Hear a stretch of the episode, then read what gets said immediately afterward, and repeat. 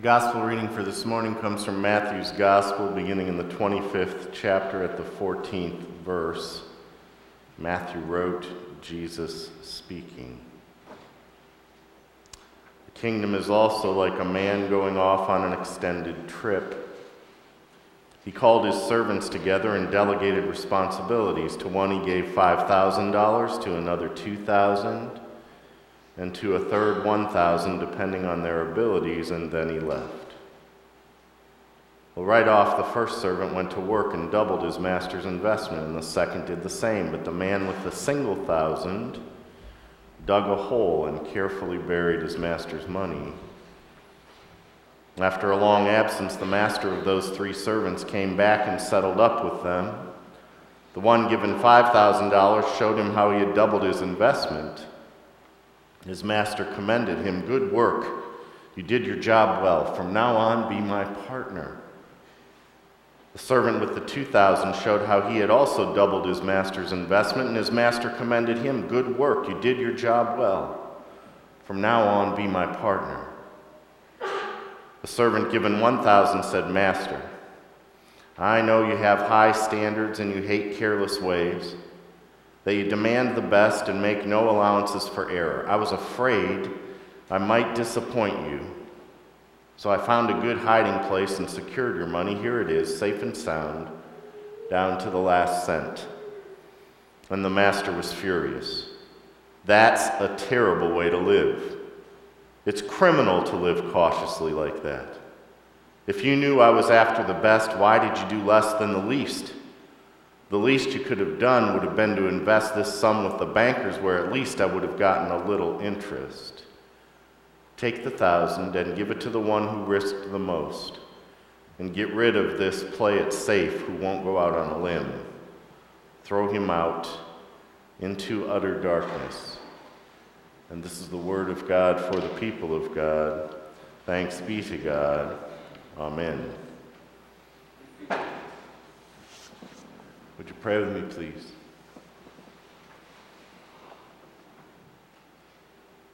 Oh God, we have talent, precious metal, protected, hoarded.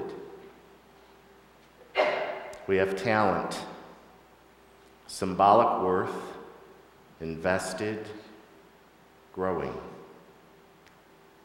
We have talent opportunity unfolding, sharing, giving. May those of us in power, may those of us with privilege look to lose so that others may gain. May we judge ourselves instead of others so we might turn our lives back to you and your ways. Open our minds, our hearts, our souls this day, we pray. Amen. Someone once said, The measure of someone is the size of the thing that it takes to get his or her goat. Now, what do you think? Do you know what it means to get his or her goat? It actually refers to the sensitivity of racehorses, of all things. Now, racehorses are notoriously high strung. Horse trainers learned many years ago that highly sensitive animals like a stallmate, and a goat is one of the most suitable companions for a racehorse. In fact, once a racehorse bonded with a goat, that horse would go crazy if the goat were taken away. Now, on the theory that all is fair in love and horse racing, gamblers used to try and shorten the odds by stealing a thoroughbred stallmate. And the hope was to reduce the racehorse's chance of winning. And from this practice, to get one's goat came to stand for upsetting a person so that there was a complete loss of temper. So, if the measure of a person is the size of the thing it takes to get one's goat, I ask you this morning what does it take to get yours? How messed up do you get when you find yourself in a situation where your goat is out of the stall? Jesus tells another blasted story. A wealthy man goes on a very long journey and he leaves three servants in charge of his money. What he did, folks, was very unusual. He made those three servants his business partners. They had complete control over large amounts of money for what seemed to be a good bit of time. He determined who got how much on the basis of their abilities. There was a five talent person, a two talent person, a one talent person. We aren't told of any instructions that he gave them. They were able to do, it seems, what they saw fit with the money. So, two servants immediately go to work with their money and manage over a period of time to double it. They wind up doing quite well, a 100% return on investment.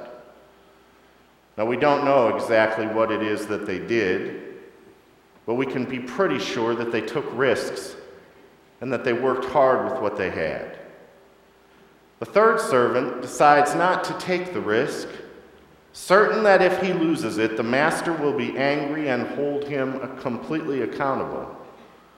So he found a safe spot, he dug a hole, and he buried it.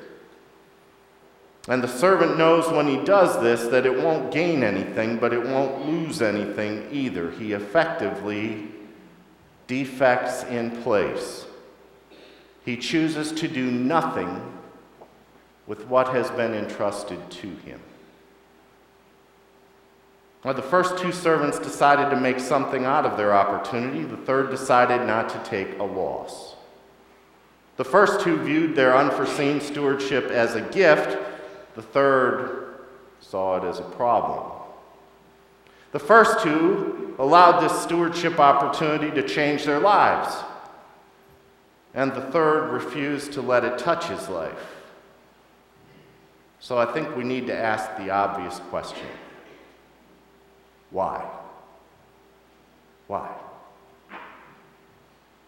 I think we've come to assume that the Master represents Jesus in this story, readying his disciples for his absence, trying to get them to understand the stewardship opportunity that is about to rest firmly on their shoulders, illustrating to them the two basic options available to them at this point take ownership of the talents and the opportunity or bury them and pretend like nothing ever happened.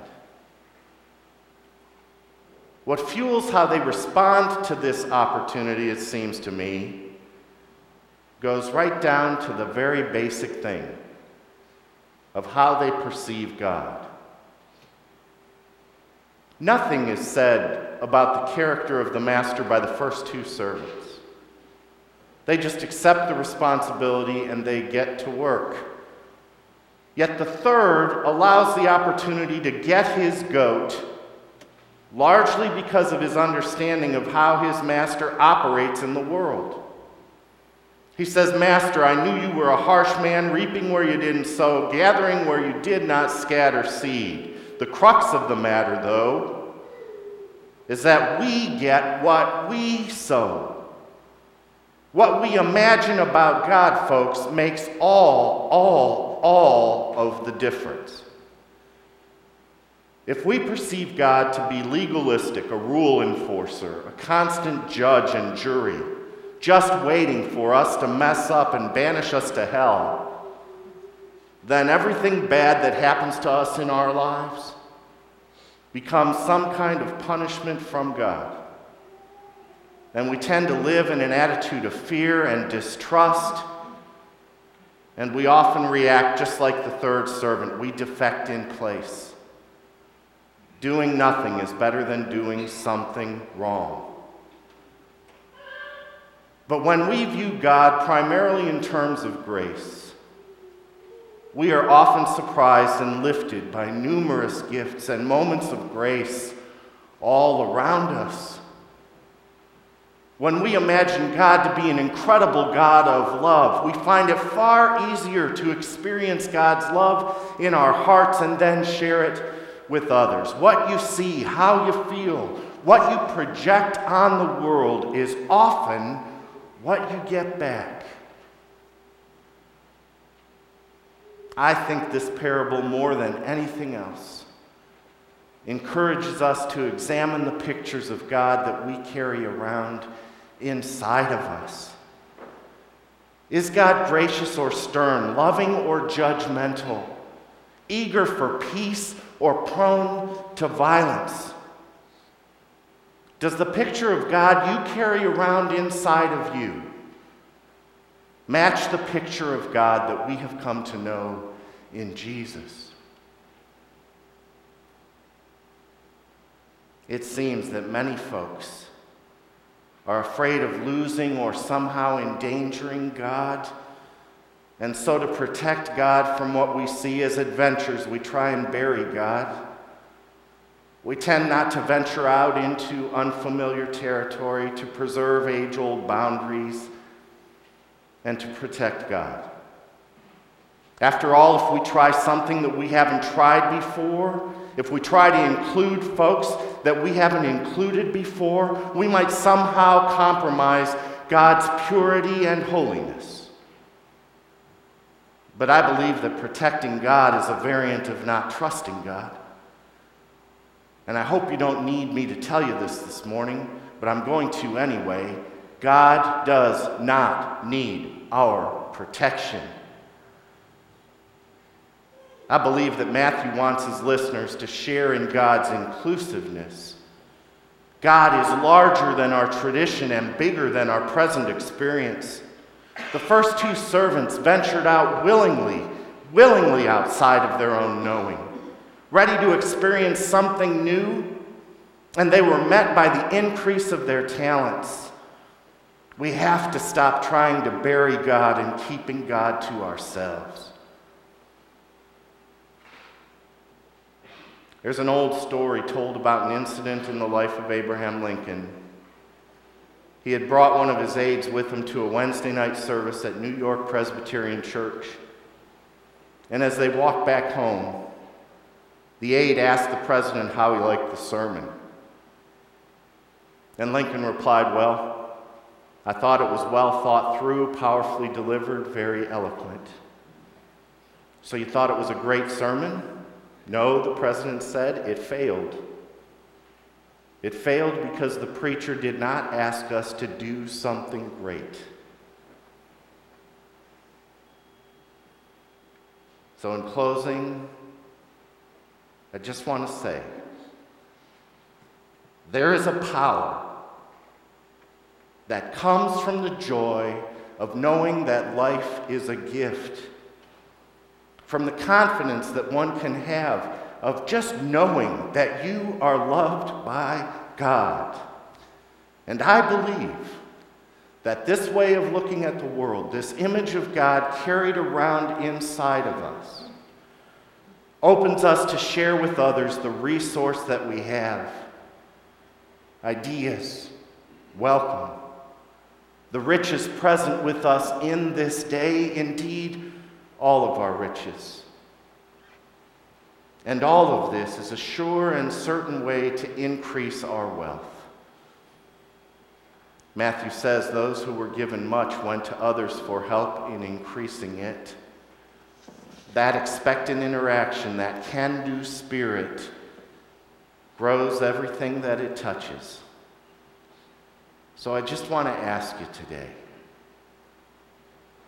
what if the church's primary role is not keeping our tradition, even burying it if need be.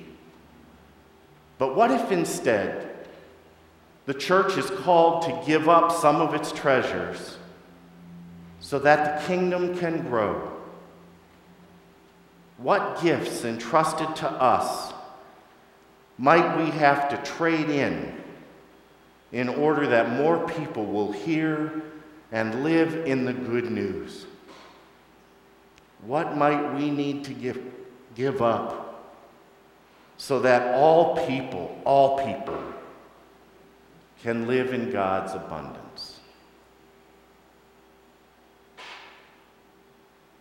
We need to think about those things. And then we need to do something. Amen.